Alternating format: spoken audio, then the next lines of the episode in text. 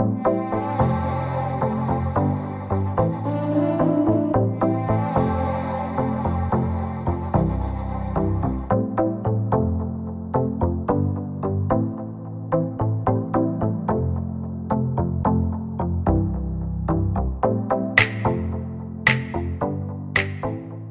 sahabat podcast Akal Sehat, masih edisi sore santai sama Rocky Gerung. Kali ini BWM bersama bintang tamu Suryani Motik membahas berbagai macam hal dari mulai UMKM, pendidikan, dan lain-lain. Selamat mendengarkan.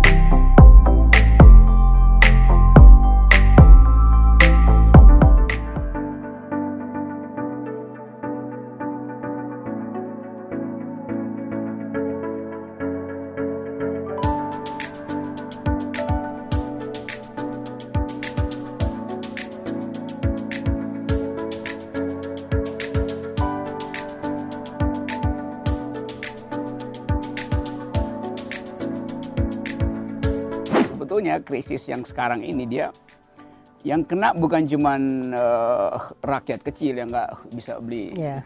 uh, basic needs-nya lagi. Gitu. Juga sebetulnya orang yang punya uang, yang Betul. keinginan buat belanja akhirnya tertahan itu, maka dia Ah. frustrasi. Benar, Misalnya benar. Victoria's Secret tutup, Betul, betul, Chanel tutup, betul. siapa lagi itu Hermes tutup gitu. Betul. Nah orang kaya di sini yang punya duit kan dia kesel juga mau belanja nggak bisa. Jadi mesti frustrasi ini udah gabung dari dari yang Iya, elit benar. sampai yang di bawah. Yang di bawah frustrasi karena nggak punya uang untuk beli. Yang di atas frustrasi punya uang tapi nggak ada barang mewah yang mau dibeli kan.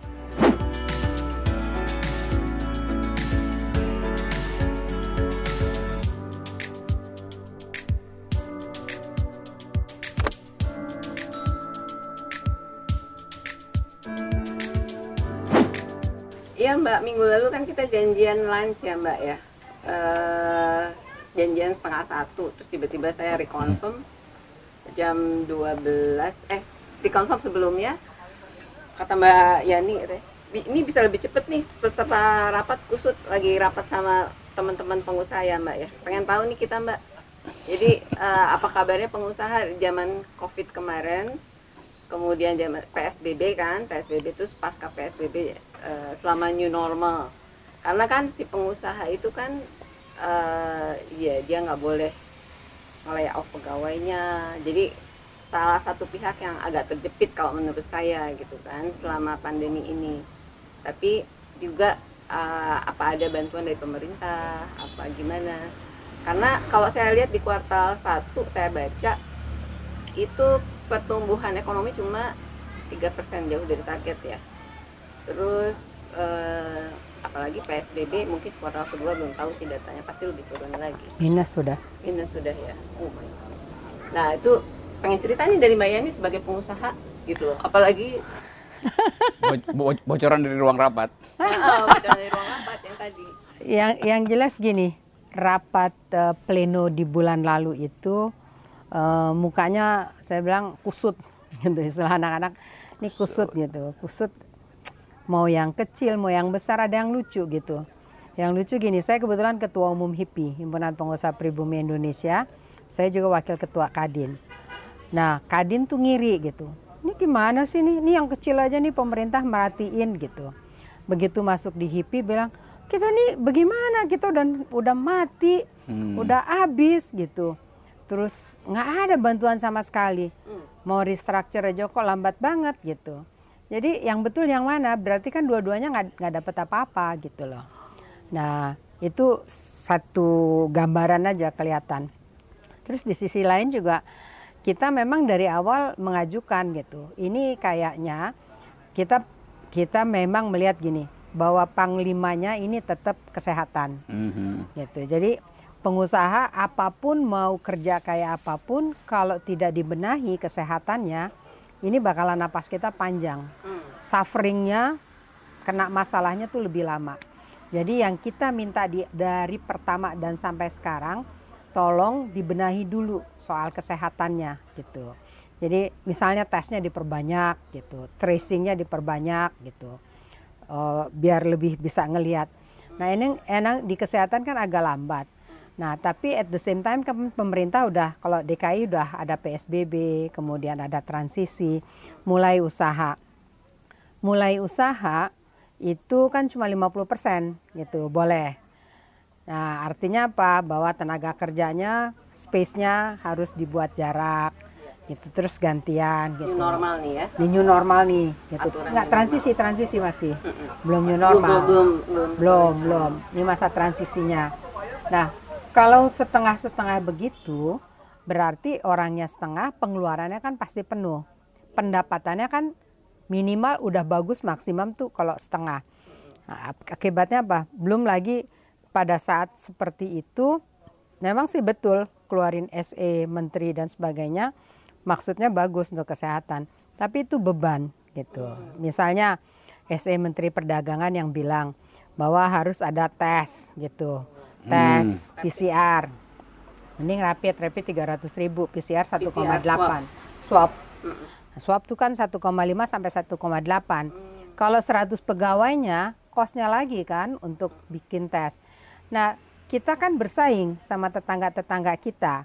Di tetangga kita untuk PCR kita setuju aja, tapi itu subsidi pemerintah dong. Karena ini kan masyarakatnya yang tanggung jawab itu bukannya hanya pengusaha. Tapi Ini- ini betul disubsidi PCR Oh swab. iya, Oh. PCR kalau di saya subsidi jangankan PCR untuk memulai usaha kecil menengah itu langsung aja pokoknya pengusaha kecil menengah langsung dapat uang gitu untuk memulai usahanya lagi. Thailand lakukan itu. nggak usah deh sampai ke Amerika sampai ke Jepang gitu. Thailand. Nah, kita boro-boro gitu. Oh jadi Nah. tadi yang disubsidi bukan pengusaha kita, saya pikir itu pengusaha kita. Pengusaha kita belum disubsidi. Aduh, masih jauh. Nggak usah- Kirain tadi. nggak usah disub untuk untuk restructuring aja ke bank itu aturannya panjang ada tutir gitu belum lagi kalau kita punya masih eh, apa plafon kredit sama bank juga belum tentu dicairin padahal setelah tiga bulan nggak kerja kan untuk memulai lagi kita mesti butuh modal kerja kalau UKM yang penghasilannya harian kan berat Hmm. yang UKM tuh ada yang harian, ada yang bulan na- nasibnya gitu. Kalau hari ini nggak nggak yang kecil nih, yang mikro, hari ini nggak dagangan nggak punya duit Yes. besok. Ada yang seminggu bisa, ada yang sebulan. Yang menengah maksimum tiga bulan, tiga bulan tutup selesai sudah. Jadi tingkat pengangguran kalau laporan dari Menaker cuma 3 juta, saya sih ngeliat mungkin sekarang ini udah bisa 10 juta. Ya itu selalu mesti dianggap begitu. Karena statistiknya ujung-ujungnya seolah-olah mau bikin gak ada problem padahal datanya sendiri udah masalah. Iya. itu. Ada yang bilang data kita tuh cuma 45% yang benar. Nggak ada yang peduli, nggak, nggak ada yang percaya kan. Semua data. Ya. Investor asing Kita punya percaya. persoalan data. Ada satu guru besar dari IPB pernah bicara itu. Mhm. Jadi ngambil keputusan dengan data yang palsu atau yang dimanipulasi Hmm. itu. Ya mungkin itu dasarnya juga presiden marah-marah karena data yang masuk kemarin ke dia kacau kan. Eh, saya baca koran akhirnya ketahuan bahwa dana kesehatan itu belum diturunkan oleh Menteri Keuangan itu. Padahal presiden udah marah-marahin si eh, Terawan. Nasib terawan ya. Kan itu artinya Sri, Sri Mulyani lagi ngeprank presiden kan. Jadi itu gitulah. Jadi eh, dana relaksasi itu justru bikin stres UKM jadinya kan karena prosedur yang panjang lebar. Nah kalau perusahaan besar mah gampang. Ada lobby di situ dia ngantri aja kan. Ngelapor bahwa defisit sekian coba eh, ikuti gaya eh, Perancis Eropa. Langsung kasih tahu kita defisit begini negara langsung kasih itu. Jadi kira-kira begitu mau diuji mau di mau diikuti tapi dia pakai lobby politik bukan lobby real keadaan ekonominya jadi pengusaha besar yang udah di yang sebetulnya udah berdarah-darah sebetulnya sebelum covid Mm-mm. lalu cari alasan buat ngantri di depan kasir negara supaya dapat dana Ada yang memanfaatkan juga Yes. begitu.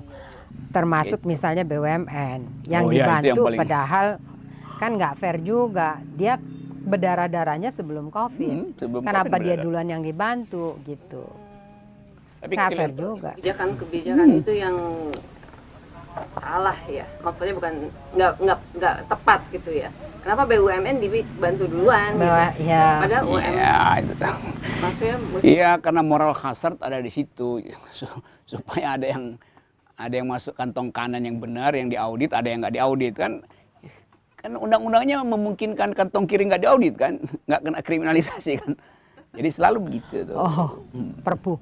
Perpu mengizinkan itu jadi ya udah mumpung mumpungisme ya nyolong deh udah kan begitu gampang itu tapi saya mau lihat satu hal bahwa sebetulnya krisis yang sekarang ini dia yang kena bukan cuman eh, rakyat kecil yang nggak bisa beli Ya. eh, basic needs-nya lagi itu. Juga sebetulnya seorang yang punya uang yang keinginan buat belanja akhirnya tertahan itu, maka dia Ah. frustrasi. Benar, Misalnya benar. Victoria's Secret tutup, Betul, betul, Chanel tutup, betul. siapa lagi itu eh, Hermes tutup itu. Betul, betul. Nah orang kaya di sini yang punya duit kan dia kesel juga mau belanja nggak bisa. Jadi mesti frustrasi ini udah gabung dari dari yang Iya, elit sampai benar. sampai yang di bawah. Yang di bawah frustrasi karena nggak punya uang untuk beli, yang di atas frustrasi punya uang tapi nggak ada barang mewah yang mau dibeli kan. Iya, Gitu dan mereka sama-sama nonton ada orang marah-marah pakai teks itu kan. Jadi bingung juga, dua-duanya bingung tuh. nah pemerintah cari cara pintas kayak sepeda itu ntar dipajakin nih sepeda gue coba lu lihat Nah, tuh. nah itu yang menurut saya kan ini aneh juga ya. Aduh, padahal kita mau sehat. Terus dianjurkan naik sepeda. Tiba-tiba sepeda di oh mau dipajakin kan? Aduh nggak pas banget gitu loh. alas alasannya apa sih itu? Barang mewah ya. Ya barang mewah gimana? Yang pakai Brompton tuh? Kalau dia Iya, bilang Brompton cuma berapa orang? tapi oke Nggak lah sampai itu kan satu yang persen. Yang apa kebijakan-kebijakan yang apa namanya yang menyentuh rakyat langsung. Seperti misalnya BPJS padahal sudah ditolak oleh Mahkamah Agung ya kan? Tapi kenapa MK. masih tetap naik. Mahkamah Konstitusi batalin. Eh Nah, ma- ma- MK. Mahkamah Konstitusi ya. Eh, kenapa tetap naik? Per 1 Juli per 2 Juli kemarin sudah naik BPJS itu gitu loh ya. jadi maksudnya selama pandemi ini rakyat-rakyat itu tuh dibikin bingung. Belum lagi kemarin listrik tiba-tiba serentak sampai sekarang nggak tahu saya juga kena. Itu itu itu kan paradoksnya. Presiden bilang demi 260 juta saya pertaruhkan reputasi saya minta aja mau bikin kebijakan apa. Lah yang BPJS itu juga 260 juta yang yang menderita karena nggak bisa bayar iuran kan. Jadi selalu ada kontradiksi di dalam di kepala presiden itu. Eh, sepeda dianggap barang mewah dikasih pajak. Kapal pesiar sekarang import nggak nggak nggak dikasih pajak tuh supaya pariwisata naik. Kan terbalik balik kan kalau kalau beli yacht hari ini nggak ada tuh pajak. Karena dianggap itu untuk menaikkan pariwisata. Padahal ya siapa yang mau datang ke Indonesia negara-negara justru kasih eh, travel warning dalam bentuk pariwisata jangan kunjungi Indonesia jadi kepanikan itu sebetulnya tuh apa aja mau diambil Iya sebenarnya kayak pajak ya. Pajak tuh jangan ngambil dari pajak sepeda, pajak nikel. ya itu tapi Tapi emang banyak jagernya.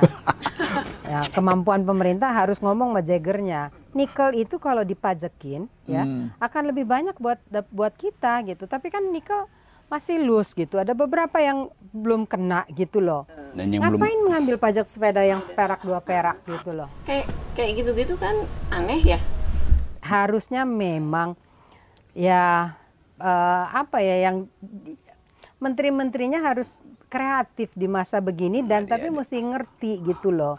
Eh, rakyat nih udah susah jangan lagi ditambah-tambah lagi pengeluaran banyak kebijakan yang keluar yang nambah beban rakyat yang nggak tepat momennya mau rakyat mau pengusaha kecil mau pengusaha menengah hari ini semua kita terkena imbas gitu.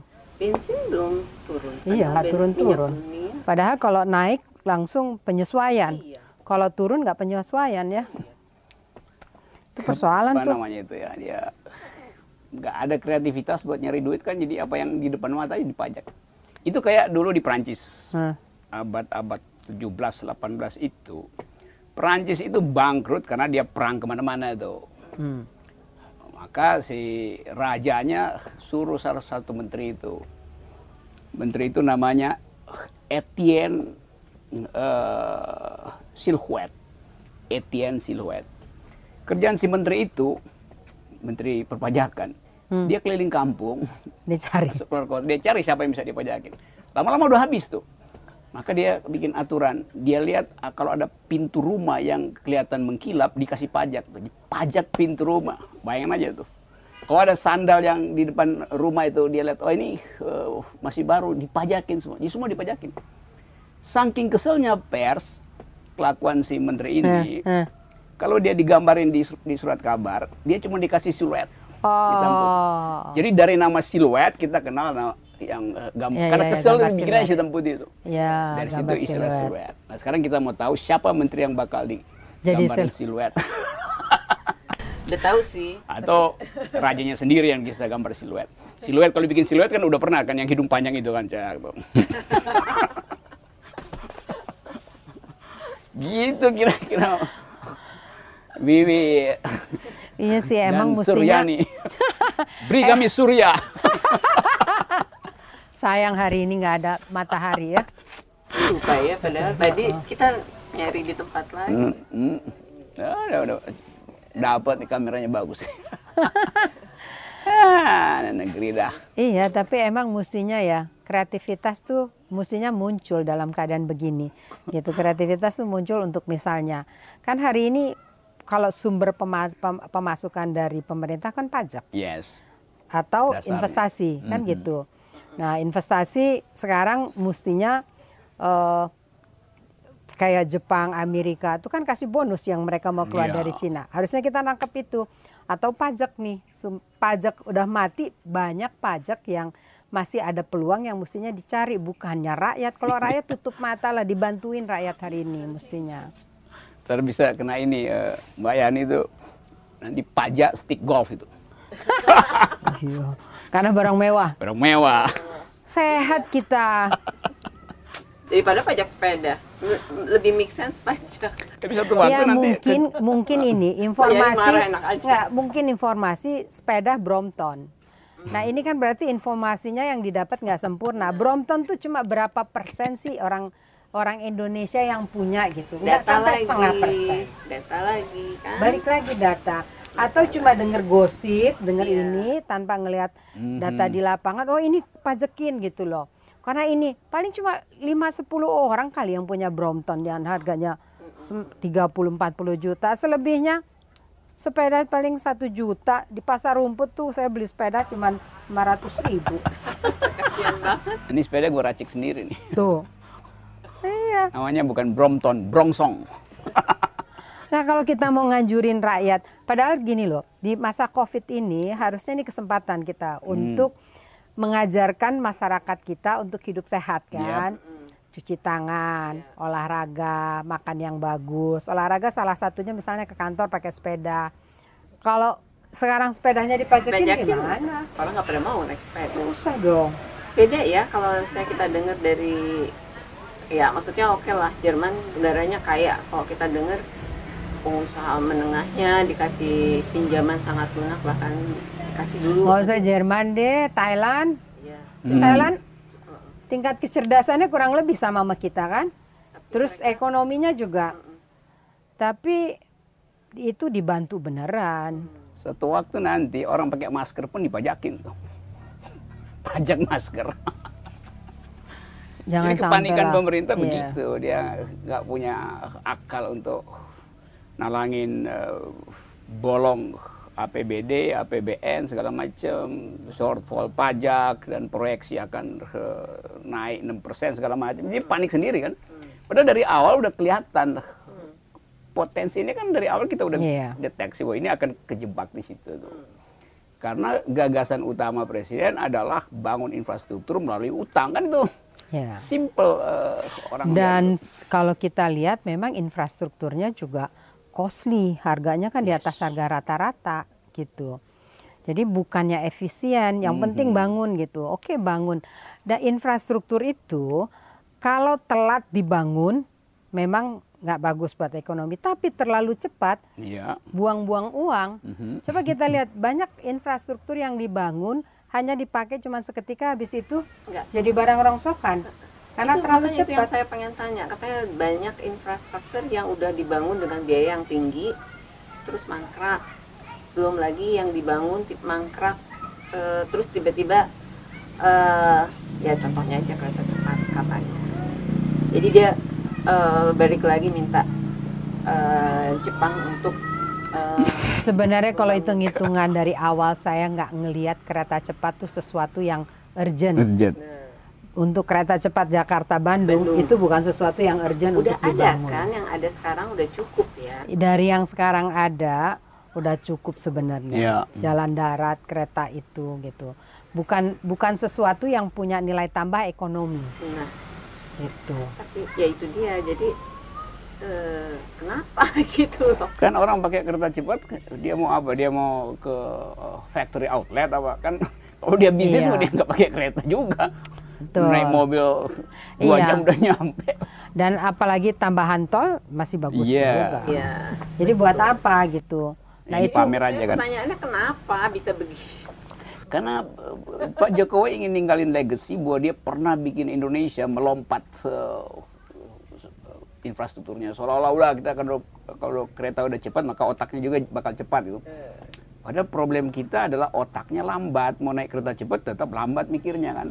dan dan yang lebih parah lagi, Bung Rocky, Mhm. eh, infrastruktur itu cara berpikirnya di Jawa Hmm. untuk kondisi seluruh Indonesia. Misalnya di Senjangan tetap jadi. Iya, misalnya kayak di, di Kalimantan, di Aha. Papua. Apa yang dibangun infrastruktur harusnya jalan darat? Kan harusnya kepulauan Yes. tol laut. Saya pernah punya usaha di Kalimantan. Itu kalau jalan darat yang dibangun mahal, biayanya juga mahal. Untuk ngangkut barang, satu truk itu hanya bisa 20 ton. Ngangkut dari misalnya dari eh, dari Butan lah, mau dibawa ke pelabuhan kecilnya. Gitu. Pelabuhannya usaha di sana pelabuhan kita mesti bikin sendiri, mesti bangun sendiri, ngangkut pakai itu. Kalau kita ngangkut pakai tongkang sungai yang 8 meter dalamnya, itu sekali angkut tongkang kecil 3.500 ton. Hmm. Lebih murah kan? Kenapa nggak air sungai dijadiin eh, eh, untuk transportasi daratnya? Murah lagi ongkosnya. Tinggal gali aja, diperbanyak pelabuhan-pelabuhan untuk masyarakat, untuk umum. Terus pengiriman dari Kalimantan ke Surabaya lebih murah, ngangkut untuk masyarakat juga lebih murah antar pulau daripada pakai darat. Darat mahal sekali biayanya per kilometer berapa, Ya. ongkosnya juga mahal. Nah kita masih berpikirnya coba lihat, bangun juga di Papua jalan darat. Papua monyet aja nggak Iya, lewat setelah kan? setelah dua minggu dia langsung jadi hutan lagi tuh karena nggak Nah, ada yang lewat. eh, nggak eh, nggak ada yang lewat. LRT yang di Palembang itu ya. Iya. Nah itu kecepatan. Balik lagi, emang infrastruktur tuh mesti pas gitu. Nah kalau misalnya bangun infrastruktur untuk merangsang ekonomi, nyatanya kan nggak juga akhirnya. Infrastruktur yang dibangun untuk ngangkut barang, karena bayarnya mahal kan orang nggak lewat juga akhirnya. Iya, itu soal bird's eye view itu, helicopter view buat lihat Iya. problem satu kali kan. Tapi eh, mata ini yang di ujung nggak dihitung karena langsung anggap yang di depan ini bakal jadi headline tuh. Be- Begitu digunting pita, Yes. udah jadi berita lalu presiden nabung gunting pitanya doang itu. Jadi- Lama-lama guntingnya habis pakai gunting kuku. Lebih ke short term untuk pencitraan. Yes, ya, gitu kan. Short term, aduh kasihan banget. Berarti rakyat yang menderita. Nah uang kan habis dan dananya bukan dana dari pajak lagi, dana pinjaman, Pinjaman. lagi. Dan bunganya bunga tinggi, bunga pasar. Itu masalah lagi. Dulu zaman Pak Harto, bukan saya pencinta Pak Harto. Untuk pembangunan begini, ini kan G2G, bunganya kan Yes. bunga murah. Kita nih nggak pernah dengar bunga murah loh. Bunga-bunga pasar 8%, 7%. Yang nanggung siapa? ya lepas dari eh, eh, krediturnya menganggap bahwa kalian bermasalah karena itu kita kasih bunga tinggi. Tapi kita terima itu sebagai fakta padahal bisa dilobi dengan Iya. jual prospek. gitu kan. Betul, betul. Ya udah nggak nggak ada yang nggak ada yang bisa diharapkan memberi cahaya baru pada arah bangsa ini. Karena itu ya outputnya marah-marah presiden padahal ya anggap dia mau reshuffle, ya reshuffle siapa yang mau ganti? Kan kemarin kan waktu Presiden Jokowi pamerkan kabinetnya di depan istana kan perintahnya adalah bersatu, perkuat dan kita akan maju secepat-cepatnya. Berjajarlah menteri-menteri kayak penguin dijajarin kan hitam putih kan. Ini parade penguin ini. Sekarang dia marah-marah sendiri tuh. Mau ganti dengan siapa? Kan dia mesti marahin ketua partai yang kirimin menterinya kan bukan menterinya yang disalahin tuh. Wong dia dapat dari partai kok. Sekarang dia mau reshuffle. Itu, Yes, betul. Itu kayak eh, reshuffle tapi nanti ambil dari partai juga. Problemnya Nah, sama. Nah itu yang saya agak kecewa. Padahal di awal kan Pak Jokowi bilang, Tidak ada. saya nothing tulus. Ini periode kedua saya. Nggak ada transaksi eh, dengan partai. Kita mau ambil yang profesional. Ya. Begitu kita lihat, ampun. saya begitu ngelihat wajah-wajah yang muncul gitu, minimal yang di ekonomi. Hmm, Wah ini al kaput nih. tuh. Nah. Kayaknya kurang Bener. ekonomi, tapi itu Aduh, Mau datang di Kadin ngobrol gitu, bicara soal ini pakai teks. Bagaimana? Aduh, saya bilang ini nggak ngerti nih. Menteri itu jabatan politik yang dia sudah uh, well informed, segala macam detail ada di kepalanya tuh. Iya. Kalau dia masih buka-buka, itu artinya barusan dari pagi disodorin sama asistennya. Dan itu Betul. data yang asal-asalan, mungkin diambil di Wikipedia datanya. tuh. Bukan Atau dari da- pusat udah research. udah pakai teks yang kedua nggak punya confidence gitu. Hmm. Terus ngobrol tuh nggak natap kita gitu. Jadi kayaknya wah gimana nih gitu. Mau terus udah selesai mau bikin tanya jawab kayaknya wah jadwalnya padat. selesai. Loh, gimana dia mau dapat input? Boleh nggak harus sih menteri itu doktor, profesor nggak harus. Yang penting punya leadership Yep, mhm. terus mau dengar gitu. Ya banyak kan orang yang sekolahnya biasa-biasa aja, tapi dia mau dengar, mau dapat masukan, jadi jadi pintar ngambil keputusannya tepat gitu loh. Be- eh, kelihatan sih bedanya dulu waktu zaman dulu bukannya balik lagi ke orde baru berasa sekarang menterinya itu lebih profesional jadi kita sampai hafal kan menteri-menteri Kayaknya Orde Baru dulu secara teknis Presiden Soeharto percayakan teknokrasi pada Fakultas Ekonomi UI. Itu kan gampang tuh. Menko-nya dari UI, menteri teknisnya perdagangan, industri, keuangan itu dari jadi satu paket. Jadi nggak bakal ada konflik politis di situ kan. Kalau sekarang misalnya coba saya cari gambarannya tuh. Periode pertama Pak Jokowi, Menteri Keuangan Sri Mulyani, nggak punya partai. Oke, karena dia punya keahlian. Menko-nya Darmin Nasution, FEUI nggak punya partai. Di bawah eh, Menko Darmin perekonomian ada Menteri Perindustrian, Menteri Perdagangan. Menteri Perindustrian waktu itu Erlangga, Menteri Perdagangan eh, Enggar Enggar orang dari Nasdem. Nasdem. Sekarang misalnya kalau terjadi konflik kebijakan tuh antara Enggar yang doyan import dan Erlangga yang ingin produksi supaya ekspor, kalau dia konflik kan mesti dipanggil sama Menko-nya kan oleh Darmin. Tapi bagaimana mungkin Darmin manggil dua menteri ini yang bosnya adalah ketua partai? Maka inefisiensi berlangsung sejak perencanaan itu kan. Harusnya memang boleh aja sih menteri-menteri politik, tapi jabatan-jabatan tertentu janganlah dikasih menteri. Iya itu. Orang memang yang punya yang mumpuni atau orang-orang yang memang mumpuni teknokrat itu yang dipolitikin. Ya, Kasih mestinya. baju aja bukannya harus dari itu gitu loh. Taruhlah Menteri Dalam Negeri segala macam itu yang Oke ngurus lah, itu, fine lah. Ini ngur- ngurusin kebijakan yang, yang mesti rasional. Iya, kalau dia nggak punya kemampuan Menteri Perdagangan gitu loh. Terus ya elah nggak ngerti. kenapa Misal- kebijakan kebijakan simpang siur tidak terintegrasi dengan baik Karena mau ambil rente selalu dari kebijakan. Kalau Menteri Perdagangannya bisa bisa optimal, misalnya kita di ban nih CPO kita, harusnya kan dia bisa lobby, nego, WTO-nya tuh kayak apa, aturannya kayak apa, bagaimana kirim orang, kan dia nggak lakukan gitu loh. jadi nggak terintegrasi nggak kompak antara satu dengan Nah yang lain itu yang di periode-periode terakhir ini kita lihat memang koordinasi Makin itu longgar. ah, makin longgar dan sesuatu yang mewah gitu ya, Yes. susah gitu untuk koordinasi yang kayak tadi karena gambarannya satu dari partai ini apa sama partai ini terlebih lagi nanti setelah dua tahun tiga tahun itu. Wah friksinya semakin kencang tuh karena menjelang pemilu kan gitu. Punya kepentingan kan. Terus ada lagi sebetulnya yang bukan dari partai politik, tapi kok kayaknya dia gamang gitu loh. Ya kan seorang muda ya kita sebut aja lah Menteri Pendidikan. Hmm. Salah. Ya, itu kasihan dia kejebak aja di dalam Ah, konflik oh, sekarang. saya kira Bukan jadi partai politik tapi benar, tapi dia nah sekarang begini, orang suka salah. Ini ya, jabatan publik kita lihat misalnya Menteri Kesehatan dengan Menteri Pendidikan.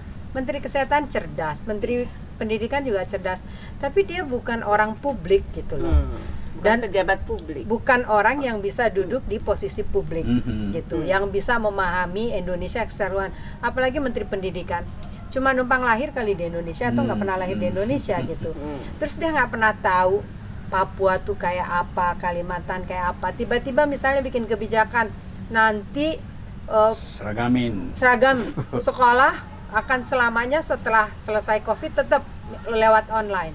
Ngerti nggak sih? Misalnya yang namanya nggak usah jauh-jauh deh di Banten itu akses wifi aja di sini kita sering down ya. Yes. Iya. Hmm. Saya di rumah saya yang di tengah kota itu akses sering down.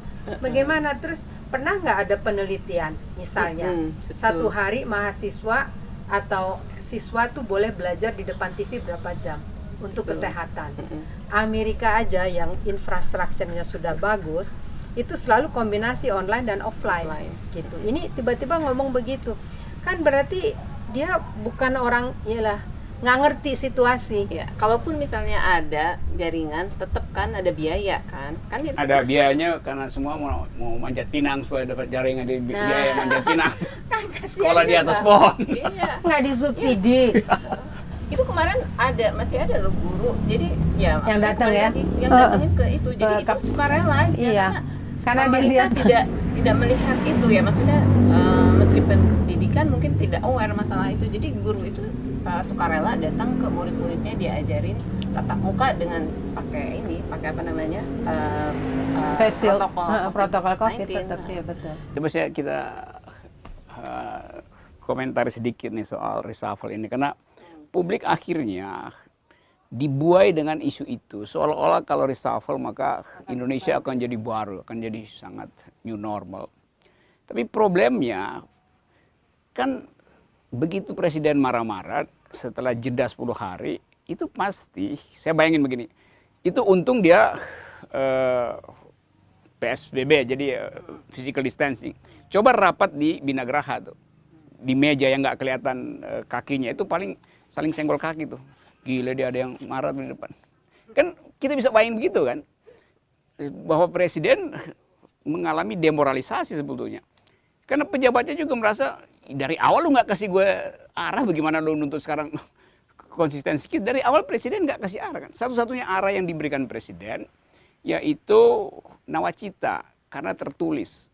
Waktu bikin kabinet nawacitanya dibuang kan kalau nawacitanya konsisten nggak akan ada eh, undang-undang minerba sekarang yang jadi problem nggak akan ada undang-undang covid yang relaksasinya sebetulnya eh, buat eh, pebisnis besar tuh bukan buat UMKM kan jadi itu yang bikin bingung eh, menteri-menterinya juga. Nah dalam keadaan itu presiden menganggap kalau reshuffle maka akan ada wajah baru itu. Itu sama dengan ada orang nih bopeng, terus mau dioperasi plastik supaya mulus, tapi yang buat ditampal ke mukanya adalah hidungnya dipotong kan. Jadi hidung dipotong untuk nempalin eh, muka yang bopeng itu. Ya karena nggak ada nggak ada peralatan lain buat nempel kan akan diambil lagi dari partai-partai itu kayak ya mungkin juga bagus juga pakai dari hidung karena hidungnya panjang kan jadi nggak habis-habis kalau dipotong-potongan. Ya, kita kita nggak punya Hidung perencanaan lima tahun mau Ya. ngapain, targetnya apa, terus indikator keberhasilannya apa, boleh dirubah di mana, gimana. Itu sebenarnya buzzer tuh, saya nggak setuju sama buzzer, buzzer dari kelompok mana pun, karena itu pembodohan masyarakat. ya. Karena maksa supaya orang setuju dengan berbagai macam cara gitu. Nah itu kan tugasnya buzzer gitu. Kalau nggak setuju dibongkar kehidupan privatnya. Nah itu kan nggak nggak nggak benar gitu loh. Buzzer ya yang harusnya nggak ada gitu loh. Dan jangan dibiarkan. Harusnya diambil tindakan gitu. Kalau saya lihat gini di generasi milenial ya. Hmm. Nah generasi anak-anak saya gitu ya. eh, yang ya usia 30-an ke bawah lah. Mhm. Nah, itu lebih cerdas dalam Iya. mensikapi buzzer. Yang susah ini yang yang tanggung umur 40, 60 itu tuh Kemakan. paling gampang kemakan sama buzzer. gitu. Saya kira seluruh isu hari ini itu akan dibatalkan oleh daya beli pada akhirnya. Oleh eh, rekening tabungan yang mungkin tinggal 100 perak, 100 ribu, 200 ribu di kebanyakan orang. Dan semua berharap ada keajaiban melalui reshuffle. Kan itu kan ilusi luar biasa. Semua ingin melihat kalau reshuffle ada perbaikan. Bagaimana mungkin? Ini soal pandemi dunia itu Indonesia nggak mungkin membaik kalau di dunia juga belum membaik tuh. Ya, Apa yang mau di- selama itu vaksinnya belum juga. ditemukan, Jadi itu ilusi aja. Ketahanan kita sampai sejauh mana. Gitu. Terus masyarakat ketaatan masyarakat kita. Memang harusnya saya setuju banget sama Bung Rocky. Selama eh, vaksin belum ketemu, jangan berharap gitu untuk segera. Jadi yang mesti disiapkan adalah eh ya ketahanan kita sampai ketemu vaksin itu.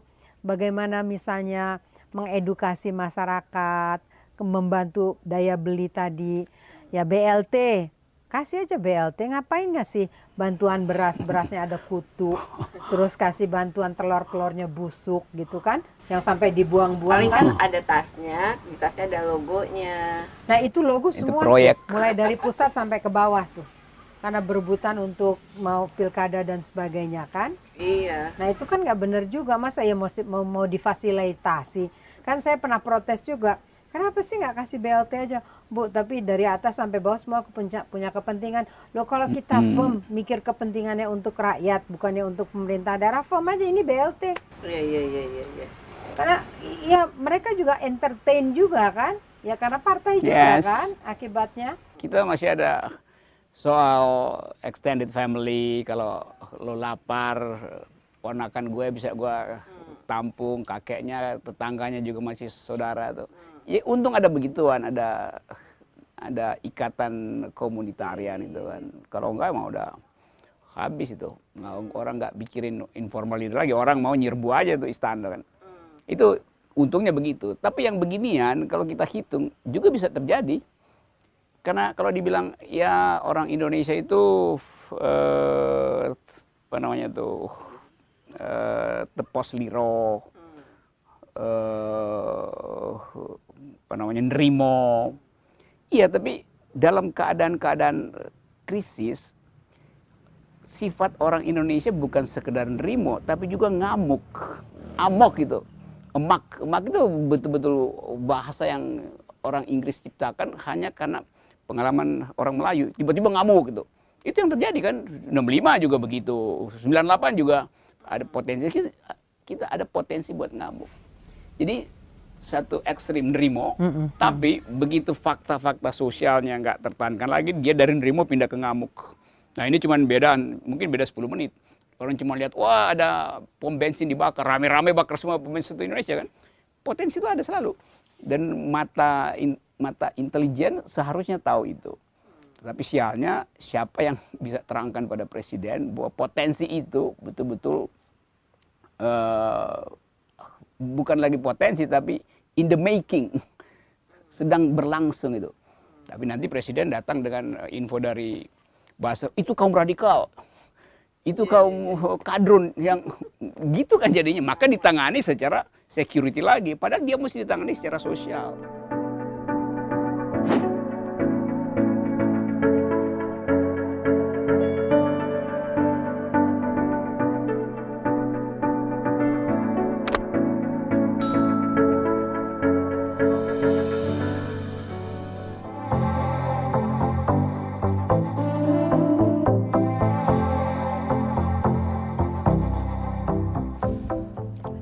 Terima kasih sudah mendengarkan podcast Akal Sehat edisi sore santai seru sama Rocky Gerung. Sampai jumpa di episode berikutnya. Salam akal sehat.